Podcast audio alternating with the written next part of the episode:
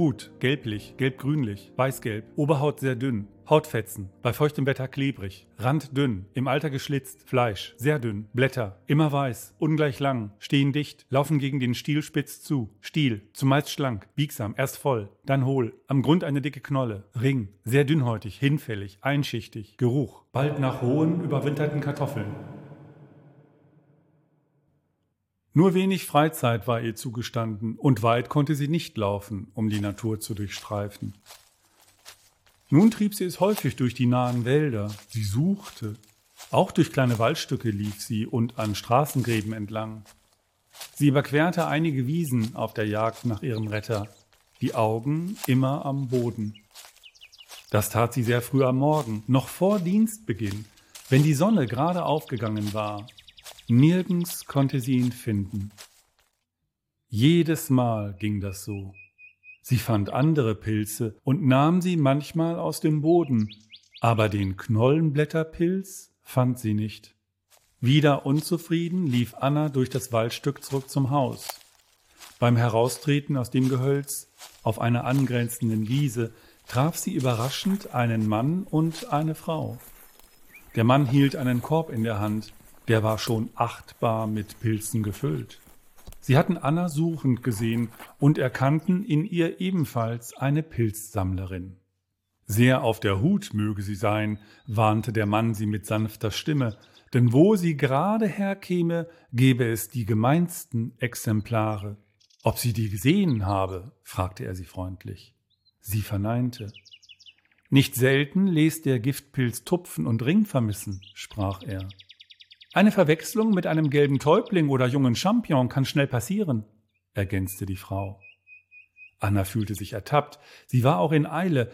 Es war kurz vor Dienstbeginn. Darum war sie kurz angebunden. Sie bedankte sich artig und lief wieder zum Haus zurück.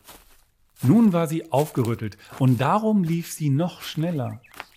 War da doch ihr Pilz irgendwo? War sie ihm schon ganz nah? Und hatte sie ihn übersehen? Die Hoffnung belebte sie. Als es ihr möglich war, holte sie im Kellerflur nochmals die schmalen Bände hervor, verbarg sie vor den anderen und las sie noch einmal, noch sorgsamer, um alles besser zu verstehen. Es kam vor, so wurde sie erinnert, dass die Hautwulst beim Herausnehmen im Boden bleibe. Der Pilz sei dann nur schwer zu erkennen. Das konnte ihr passiert sein. Sie las weiter und fand auch, was ihr die Frau sagte, dass nämlich im jungen Zustande der Pilz sehr leicht mit dem Champignon verwechselt werden könne. Tatsächlich, sie musste ihn übersehen haben. Sie schlief kaum in der kommenden Nacht. Zu aufgeregt und angespannt war sie. Noch vor Sonnenaufgang machte sie sich wieder auf den Weg, zurück zu der Stelle, vor der sie der Mann und seine Frau gewarnt hatten. Da war eine Gruppe von Pilzen. Sie schmiegten sich an einen schönen Baum. Der Boden war sehr weich und feucht. Sie sah sich erst um, dann nahm sie einen Ast und hockte sich zum Waldboden und seinen Bewohnern nieder. Sie löste die Pilze mit einem kleinen Ast aus der dunklen Erde. Aufgeregter war sie nie, aber sie zwang sich zur Konzentration und sprach sich leise vor, was sie gelernt hatte, um den Pilz sicher zu bestimmen. Hut, gelblich, gelbgrünlich, weißgelb, Oberhaut sehr dünn, Hautfetzen, bei feuchtem Wetter klebrig, Rand dünn, im Alter geschlitzt, Fleisch, sehr dünn, Blätter, immer weiß, ungleich lang, stehen dicht, laufen gegen den Stiel spitz zu, Stiel, zumeist schlank, biegsam, erst voll, dann hohl, am Grund eine dicke Knolle, Ring, sehr dünnhäutig, hinfällig, einschichtig, Geruch, bald nach hohen, überwinterten Kartoffeln. Stochernd suchte sie nach ihrem Glück. Ihr stockte der Atem. Was sie gerade aufgesagt hatte, was sie sich genau beschrieben hatte und wonach sie so lange suchen musste, lag da vor ihr, auf dem feuchten Waldboden. Respektvoll betrachtete sie das geheimnisvolle und schöne Gewächs. Wieder sah sie sich um. Dann bedeckte sie ihre edle Beute mit einem Taschentuch. Sie nahm den Pilz damit auf, wickelte ihn ein und steckte ihr wertvolles Bündel in die Rocktasche. Wieder auf der Wiese, auf ihrem Weg zurück zum Haus, freute sie sich leise, und dabei sprach sie mit ihrem Pilz und hielt ihn fest. »Komm mit mir, wir gehen und kämpfen für die Freiheit.«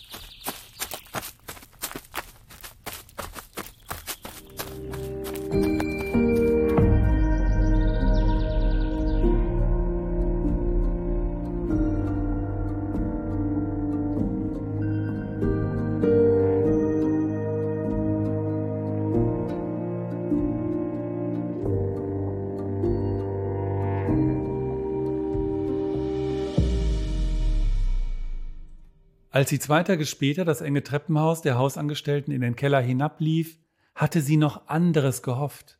Aber die Leitende hatte für diesen Tag doch die Mutzenmandeln in ihrer Spalte auf der Tafel im Kellerflur eingetragen. Es blieb ihr keine Wahl. Der Not gehorchend nahm sie das Mehl, etwas Backfett, Zucker und Eier aus dem Vorratsraum, dazu das Hirschhornsalz, die geriebenen Bittermandeln, den Likör und den Puderzucker. Sie rührte den Teig, rollte ihn fingerdick aus und ließ ihn ruhen. Danach teilte sie, wie sie es schon so oft gemacht hatte, mit einem Teelöffel die kleinen mandelförmigen Stücke von der Masse ab, und als sie ein Dutzend davon beisammen hatte, gab sie einige auf einen Schaumlöffel, um sie damit vorsichtig auf dem heißen Fett abzulegen. Dann bewegte sie die Mutzenmandeln behutsam damit, auf dass sie gleichmäßig goldgelb gebacken wurden. Nun fischte sie das feine Naschwerk wieder zurück. Sie hob den Schaumlöffel an, das überflüssige Fett rann aus den Mutzenmandeln heraus und von ihnen ab, und durch die Löcher des Schaumlöffels hindurch wieder zurück in die heiße Pfanne. Die begehrte Kost der Magdalena war nun im Puderzucker zu wälzen.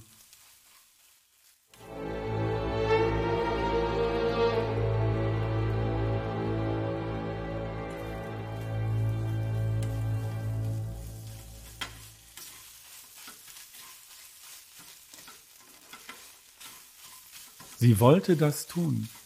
Sie war drauf und dran, aber zögerte für einen Moment. Da ertönte schrill die Klingel.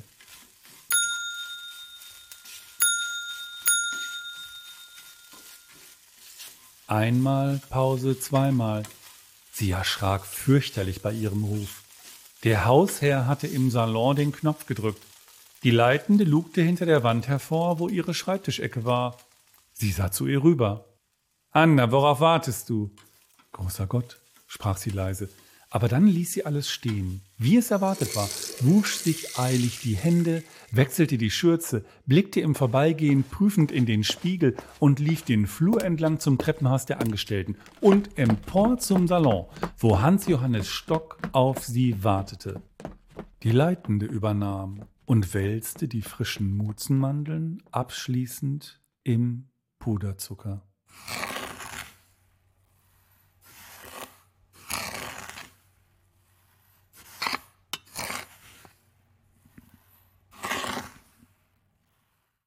Magdalena war trauernd und blass aus Hamburg zurückgekommen.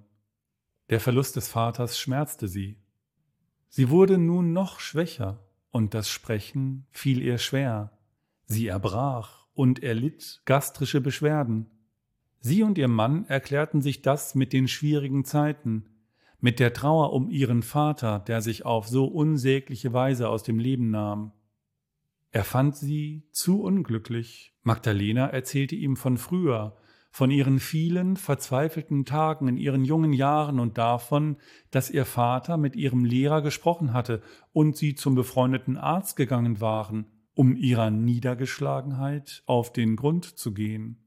Als ich jung war, kannte ich die Gründe, und nun meine ich die Gründe ebenso zu kennen. Eines Tages, so stellte sie es ihrem Mann dar, geht es vorbei. So wird es auch diesmal sein. Trotzdem rief er am nächsten Morgen nach dem Arzt. Der kannte noch den Senior und war jahrzehntelang sein Mediziner und Begleiter. Der untersuchte Magdalena gründlich. Nachdem er ihre Lungen abgehorcht hatte, betastete er ihren Bauch. Der spannte und die Berührungen schmerzten. »Was haben Sie gegessen?« fragte er in einem ruhigen Ton seine Patientin. Die zählte alles auf, und der Mediziner fand Magdalenas Aufzählung unschädlich. Aber Hans Johannes Stock reichte das nicht, und der rief die leitende Hauswirtschafterin dazu. Die stand dann mit dem Arzt und Hansen vor dem Bett der Magdalena und las alles vor, was zubereitet worden war. Sie ging immer weiter zurück im Kalender. Wildbret, Trauben, kaltes Ragout vom Kaninchen, Rebhühnchen, immer wieder geschmortes oder gekochtes Gemüse, Salat, Wildschwein, Spanferkel als Spießbraten, Sorbet und Herrencreme und andere Süßspeisen. Interessant, unterbrach sie der alte Arzt etwas gelangweilt. Und wie haben Sie die Spanferkel zubereitet? Mit Gewürznelken im Bauch und einem Stück seiner eigenen Leber, mit Schnittlauch, Zipollen, Roggenbollen, feinen Kapern und Sardellen. Wir würzen es mit feinen Kräutern, mit Nelkenpfeffer und Seesalz. Dem Arzt gefielen diese Gerichte. Er bekam langsam Appetit. Aber was die Leitende vorlas, trug zur Erkenntnis nichts bei. Der Arzt sah sie an. »Alles frisch?« fragte er. Alles war frisch und tadellos, gekauft auf dem Wochenmarkt, aus den vertrauten Geschäften in der Stadt und von den vertrauten Lieferanten gebracht, ergänzte sie. Alles werde stets kritisch geprüft, bevor man es in der Küche verarbeite. Dafür stehe sie persönlich ein. Alle in der Küche, auch sie selbst, hätten davon gegessen, was übrig geblieben war. Sie zog fragend die Schultern hoch und dabei machte sie ein unwissendes Gesicht. »Allen geht es gut.« »Es gab keinen Fisch oder Pilze?« fragte der Arzt. »Nein, kürzlich nichts dergleichen.« Wieder blätterte die Leitende im Küchenbuch und konnte berichten, dass vierzehn Tage zuvor Karpfen auf den Tisch gekommen war. Der war herzhaft nach fränkischer Art. Der Fisch wird in Bier getaucht, dann gesalzen, in Mehl gewendet und hiernach kommt er in eine tiefe Pfanne mit reichlich Butterschmalz. Pfifferlinge hat es zuletzt in einer Soße gegeben, für das Fest mit der hohen Gesellschaft, als Professor Hansen so geehrt wurde.